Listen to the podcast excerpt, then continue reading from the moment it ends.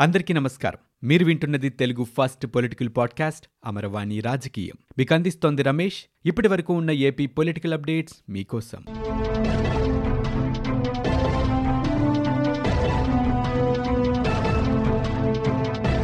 ఆంధ్రప్రదేశ్ రాష్ట్రంలో మొత్తం కరోనా కేసుల సంఖ్య తొమ్మిది లక్షల మార్కు దాటింది. రాష్ట్ర వ్యాప్తంగా పరీక్షల సంఖ్య కూడా కోటిన్నర దాటింది. ఈ మేరకు రాష్ట్ర వైద్య ఆరోగ్య శాఖ తాజాగా బులెటిన్ విడుదల చేసింది. ఇక గడిచిన ఇరవై నాలుగు గంటల్లో రాష్ట్ర వ్యాప్తంగా ముప్పై వేల ఎనిమిది వందల యాభై ఒక్క పరీక్షలు నిర్వహించారు. తొమ్మిది వందల తొంభై మూడు కేసులు నిర్ధారణ అయ్యాయి. అత్యధికంగా గుంటూరులో నూట తొంభై ఎనిమిది కేసులు నమోదు కాగా అత్యల్పంగా పశ్చిమ గోదావరి జిల్లాలో పన్నెండు కేసులు నమోదయ్యాయి. తాజా కేసులతో కలిపి ఇప్పటి వరకు రాష్ట్రంలో నమోదైన మొత్తం కరోనా కేసుల సంఖ్య తొమ్మిది లక్షల ఎనిమిది వందల ఐదుగా మారింది. ఒక్కరోజు వ్యవధిలో కోవిడ్ వల్ల గుంటూరు కృష్ణా విశాఖ జిల్లాలో ఒక్కొక్కరు చొప్పున ప్రాణాలు కోల్పోయారు. దీంతో రాష్ట్ర వ్యాప్తంగా కరోనాతో మరణించిన వారి సంఖ్య ఏడు వేల రెండు వందల పదమూడుకు చేరుకుంది. ఇక ఇరవై నాలుగు గంటల వ్యవధిలో నాలుగు వందల ఎనభై మంది బాధితులు పూర్తిగా కరోనా నుంచి కోరుకుని డిశ్చార్జ్ అయ్యారు. ఇక ప్రస్తుతం రాష్ట్రంలో ఆరు వేల ఆరు వందల పద్నాలుగు యాక్టివ్ కేసులున్నాయి. మేకల్లా గ్రామ సచివాలయాల నిర్మాణాలు పూర్తి కావాలని సీఎం జగన్మోహన్ రెడ్డి అధికారులను ఆదేశించారు. ఉపాధి హామీ పనులు గ్రామ సచివాలయాలు ఆర్బీకేలు ఏప్రిల్ మే నెలలు అమలు చేయనున్న పథకాలపై కలెక్టర్ ఎస్పీలతో సీఎం దృశ్య మాధ్యమ సమీక్ష జరిపారు. రికార్డు స్థాయిలో ఉపాధి హామీ పనులు చేపట్టినందుకు గాను అధికారులను ఆయన అభినందించారు.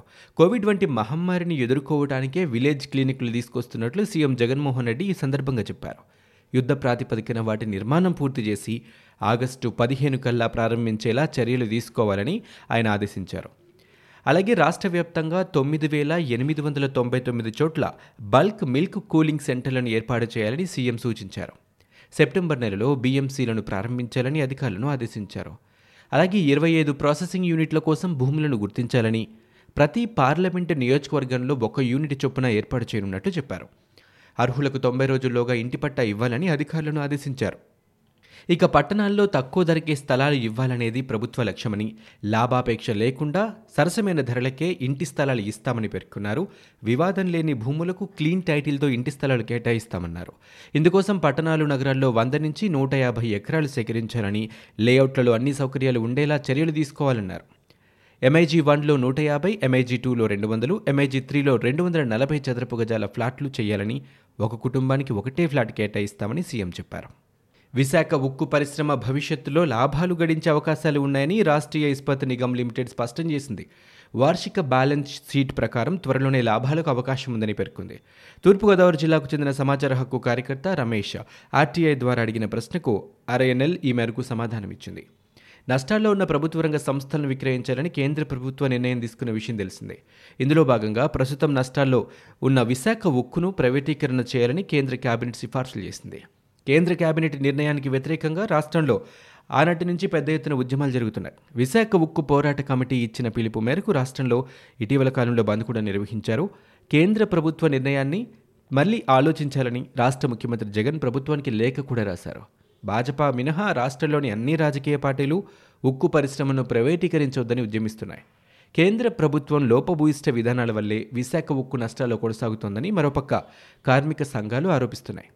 ఉద్యమం పెద్ద ఎత్తున జరుగుతున్న తరుణంలో తాజాగా ఆర్ఐఎన్ఎల్ ఇచ్చిన సమాధానం ప్రస్తుతం చర్చనీయాంశంగా మారింది.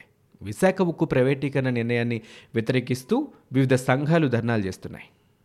ఇక విశాఖ ఉక్కు పరిశ్రమ ప్రైవేటీకరణను సవాలు చేస్తూ విశ్రాంత ఐపీఎస్ అధికారి లక్ష్మీనారాయణ మంగళవారం హైకోర్టులో ప్రజా ప్రయోజన వ్యాజ్యాన్ని దాఖలు చేశారు.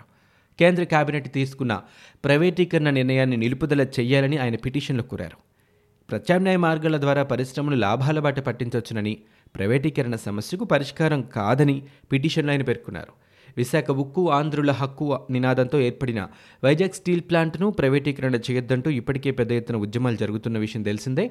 కార్మికుల ఉద్యమానికి మద్దతుగా నడిచిన లక్ష్మీనారాయణ విశాఖ ఉక్కును నష్టాల నుంచి లాభాల బాటలోకి తీసుకొచ్చేందుకు ఎలాంటి చర్యలు తీసుకోవాలో వివరిస్తూ ఇప్పటికే కేంద్ర ప్రభుత్వానికి ప్రతిపాదనలు కూడా పంపారు. తిరుపతి ఉప ఎన్నిక నేపథ్యంలో YSR Congress party Bharatiya Janata party మధ్య మాటల యుద్ధం కొనసాగుతూనే ఉంది. YSR Congress party MP Vijayasai Reddy Bhajapa రాష్ట్ర అధ్యక్షుడు సోము వీర్రాజు మధ్య ట్విట్టర్లో ఒక పక్క వార్ జరుగుతూ ఉండగానే ఈరోజు Bhajapa MP GVL Narasimha Rao YSR Congress పార్టీపై విమర్శలు గుప్పించారు. ఇక రేపటితో తిరుపతి లోక్సభ ఉప ఎన్నికకు నామినేషన్ల ప్రక్రియ పూర్తి కానుండడంతో ప్రధాన పార్టీలన్నీ కూడా ఎన్నికల ప్రచారాన్ని ముమ్మరం చేస్తున్నాయి. తిరుపతిలో ఏర్పాటు చేసిన మీడియా సమావేశంలో జీవీఎల్ నరసింహారావు మాట్లాడారు. నియోజకవర్గ అభివృద్ధిలో ప్రధాని మోదీ ముద్ర స్పష్టంగా కనిపిస్తుందన్నారు. తిరుపతి నియోజకవర్గ అభివృద్ధిపై చర్చకు YSR Congress party Telugu Desam party సిద్ధమా అని జీవీఎల్ సవాల్ విసిరారు. భాజపా చేసిన అభివృద్ధి గత పాలకుల వైఫల్యాలు ప్రజల్లోకి తీసుకెళ్తున్నామని చెప్పారు. ఇక సీఎం జగన్కు వ్యక్తిగత సేవలు అందించిన వ్యక్తి ఎంపీగా చేసేందుకు అర్హులా అని తిరుపతి వైకాపా అభ్యర్థి గురుమూర్తిపై విమర్శలు గుప్పించారు. వ్యక్తిగత సేవలు చేసిన వారికి ఇవ్వటానికి నామినేటెడ్ పోస్టులు చాలా ఉన్నాయని వ్యాఖ్యానించారు జగన్ సేవ వర్సెస్ జనన్ సేవ దేన్ని ఎంచుకోవాలో ప్రజలు ఆలోచించుకోవాలని విజ్ఞప్తి చేశారు. ఇక సోము వీర్రాజుపై విజయసాయిరెడ్డి ట్వీట్ వైకాపా భయాన్ని స్పష్టం చేసిందని జీవీఎల్ విమర్శించారు. తొమ్మిది సార్లు తిరుపతి లోక్సభ స్థానం నుంచి పోటీ చేసి ఆరుసార్లు ఎంపీగా గెలిచిన కాంగ్రెస్ అభ్యర్థి చింతామోహన్కు ఎలాంటి ఆస్తిపాస్తులు లేవని వైఎస్ఆర్ కాంగ్రెస్ పార్టీ అభ్యర్థి గురుమూర్తి పేరిట కారు కూడా లేదని భాజపా అభ్యర్థి రత్నప్రభకు దాదాపు పంతొమ్మిదిన్నర కోట్ల రూపాయల ఆస్తిపాస్తులున్నాయని తిరుపతి ఉప ఎన్నికల పోటీలో చేస్తున్న అభ్యర్థులు నామినేషన్ల సందర్భంగా అఫిడవిట్లో పేర్కొన్న సమాచారం. వైఎస్ఆర్ కాంగ్రెస్ పార్టీ అభ్యర్థి గురుమూర్తి కుటుంబ ఆస్తుల మొత్తం నలభై ఏడు లక్షలుగా పేర్కొన్నారు. ఆయన పేరిట పది లక్షల అరవై ఆరు వేల ఐదు వందల పదిహేను రూపాయల విలువైన చరాస్తులున్నాయని ఆయన ఇందులో పేర్కొన్నారు. ఇక భాజపా అభ్యర్థి విశ్రాంత ఐఏఎస్ అధికారిని రత్నప్రభ కుటుంబం మొత్తం ఆస్తుల విలువ ఇరవై నాలుగు కోట్ల అరవై ఎనిమిది లక్షల యాభై రెండు వేల నూట నలభై ఒక్క రూపాయలుగా పేర్కొన్నారు. ఇక చింతా మోహన్ పేరున ఆస్తులేమీ లేవని అఫిడవిట్లో పేర్కొన్నారు. ఆయన వార్షిక ఆదాయం ఆరు లక్షల పదివేల రూపాయలుగా ఆయన ప్రస్తావించారు. జగనన్న పేరుతో ఆంధ్రప్రదేశ్ ప్రభుత్వం చేపట్టే పథకాలన్నీ బాదుడుగా మారే ప్రమాదం ఉందని YSR Congress party MP Raghurama Krishna Raju ఆందోళన వ్యక్తం చేశారు. త్వరలోనే రాష్ట్రం రుణాంధ్రప్రదేశ్ నుంచి దివాలాంధ్రప్రదేశ్గా మారే అవకాశం ఉందని చెప్పారు. రాష్ట్ర పరిస్థితి ఓవైపు దివాళాంధ్రప్రదేశ్గా మారుతుంటే సీఎం జగన్ తీరు నీరో చక్రవర్తి తీరును తలపిస్తోందన్నారు. ఢిల్లీలో ఆయన మీడియా సమావేశం నిర్వహించి మాట్లాడారు. ఆర్డినెన్స్ ద్వారా బడ్జెట్ పెట్టిన పరిస్థితి ఏ రాష్ట్రంలోనూ లేదని భవిష్యత్తులో రాష్ట్ర ఆర్థిక పరిస్థితి మరింత ఆందోళనకరంగా మారుతుందన్నారు. మితిమీరిన అప్పులతో ఏపీ ఆర్థిక పరిస్థితి నడిసంద్రంలో నావలా తయారైందని ఆయన ఆవేదన వ్యక్తం చేశారు. ఇకపై అప్పులు కూడా పుట్టే పరిస్థితి ఉండదని హెచ్చరించారు.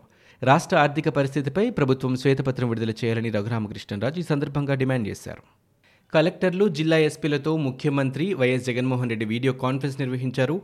ఉపాధి హామీ పనులు గ్రామ సచివాలయాలు ఆర్బీకేలు వైఎస్ఆర్ హెల్త్ క్లినిక్స్ తొంభై రోజుల ఇంటిపట్ట నాడు నేడు స్పందన చేయుత లాంటి తదితర అంశాలపై సీఎం సమీక్ష జరిపారు. కోవిడ్ నివారణపై అధికారులు చర్యలు తీసుకోవాలని సీఎం జగన్ ఆదేశించారు. ఎల్లుండి తాను కూడా వ్యాక్సిన్ తీసుకుంటున్నానని చెప్పారు. కోవిడ్ సమస్యకు వ్యాక్సినేషన్ మాత్రమే పరిష్కారమని జగన్ చెప్పారు. వ్యాక్సినేషన్కు ముమ్మరంగా చేపట్టాలన్నారు. ఎంపీటీసీ జెడ్పీటీసీ ఎన్నికల్లో కేవలం ఆరు రోజుల ప్రక్రియే మిగిలి ఉందన్నారు. ఇది కూడా పూర్తయితే ఇక ఎన్నికలు ముగిసినట్టేనన్నారు. ఆ తర్వాత దృష్టంతా వ్యాక్సినేషన్ పైనే ఉంటుందని సీఎం జగన్ పేర్కొన్నారు. గ్రామీణ ప్రాంతాల్లోని ఔత్సాహిక పారిశ్రామికవేత్తలను గుర్తించి వారిని తగిన విధంగా ప్రోత్సహించాలని రాష్ట్ర ప్రభుత్వం నిర్ణయించింది. రాష్ట్ర పారిశ్రామిక అభివృద్ధిలో సూక్ష్మ చిన్న మధ్యతరహా పరిశ్రమలే కీలకంగా ఉన్నాయి. ఈ రంగంలో ముఖ్యంగా కొత్త తరాన్ని ప్రోత్సహించడానికి ఔత్సాహికులను గుర్తించే పనిని రాష్ట్ర పరిశ్రమల శాఖ చేపట్టింది. ఇందుకోసం ఎంటర్ప్రెన్యూర్ డెవలప్మెంట్ ప్రోగ్రాం పేరిట ఒక ప్రత్యేక కార్యక్రమాన్ని చేపట్టింది. ఇందులో భాగంగా ప్రతి రెండు మూడు మండలాలను కలిపి రెండుసార్లు అవగాహన సదస్సులు నిర్వహిస్తారు. రాష్ట్ర వ్యాప్తంగా కనీసం మూడు వందల ఇరవై సదస్సులు నిర్వహించే విధంగా ప్రణాళిక సిద్ధం చేస్తున్నట్లు రాష్ట్ర పరిశ్రమల శాఖ డైరెక్టర్ జవాది సుబ్రహ్మణ్యం తెలిపారు. వ్యాపార రంగంలోకి దిగాలనుకునే వంద మంది ఔత్సాహికులను గుర్తించి రాష్ట్రంలో పెట్టుబడులు పెట్టడానికి ఉన్న అవకాశాలని ప్రభుత్వం అందించే ప్రోత్సాహకాలని ఇలాంటి తదితర అంశాలపై అవగాహన కల్పిస్తామని వివరించారు.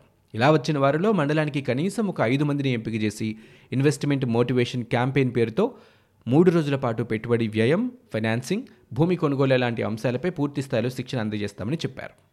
వచ్చే అసెంబ్లీ ఎన్నికల్లో జనసేన బీజేపీ ఉమ్మడి సీఎం అభ్యర్థి ముమ్మాటికి పవన్ కళ్యాణ్ మాత్రమే అని జనసేన పీఎస్సీ చైర్మన్ నాదెండ్ల మనోహర్ స్పష్టం చేశారు. తిరుపతిలోని ఓ ప్రైవేట్ హోటల్లో సోమవారం తిరుపతి అసెంబ్లీ నియోజకవర్గ పరిధిలో క్రియాశీలక సభ్యత్వం తీసుకున్న కార్యకర్తలకు ఆయన ప్రమాద భీమా సభ్యత్వ కిట్లను అందజేశారు. ఆదివారం రాత్రి జరిగిన జనసేన బీజేపీ సమన్వయ సమావేశంలో పవన్ కళ్యాణ్ నాయకత్వాన్ని ప్రధాని మోదీ అమిత్ షా ధృవీకరించారని బీజేపీ రాష్ట్ర అధ్యక్షుడు సోము వీర్రాజు అన్న మాటలను స్వాగతిస్తున్నట్లుగా చెప్పారు. ఇక రాష్ట్రంలో టీడీపీ అంతరించిపోయిందని రానున్న రోజుల్లో జనసేన బీజేపీ కలిసి ప్రజా సమస్యల మీద పోరాటం చేస్తుందని ఆయన చెప్పారు. ఉప ఎన్నికల ప్రచారంలో భాగంగా వచ్చే వారం తిరుపతిలో పవన్ కళ్యాణ్ రోడ్ షో చేస్తారని చెప్పారు. పీఏసీ సభ్యుడు డాక్టర్ పసుపులేటి హరిప్రసాద్ ఈ కార్యక్రమంలో ప్రత్యేకంగా పాల్గొన్నారు. ఇవి ఇప్పటివరకు ఉన్న ఏపీ పొలిటికల్ అప్డేట్స్. మీరు వింటున్నది అమరవాణి రాజకీయం తెలుగు ఫస్ట్ పొలిటికల్ పాడ్కాస్ట్. నేను Ramesh. For more details visit WWW dot Amaravani dot in.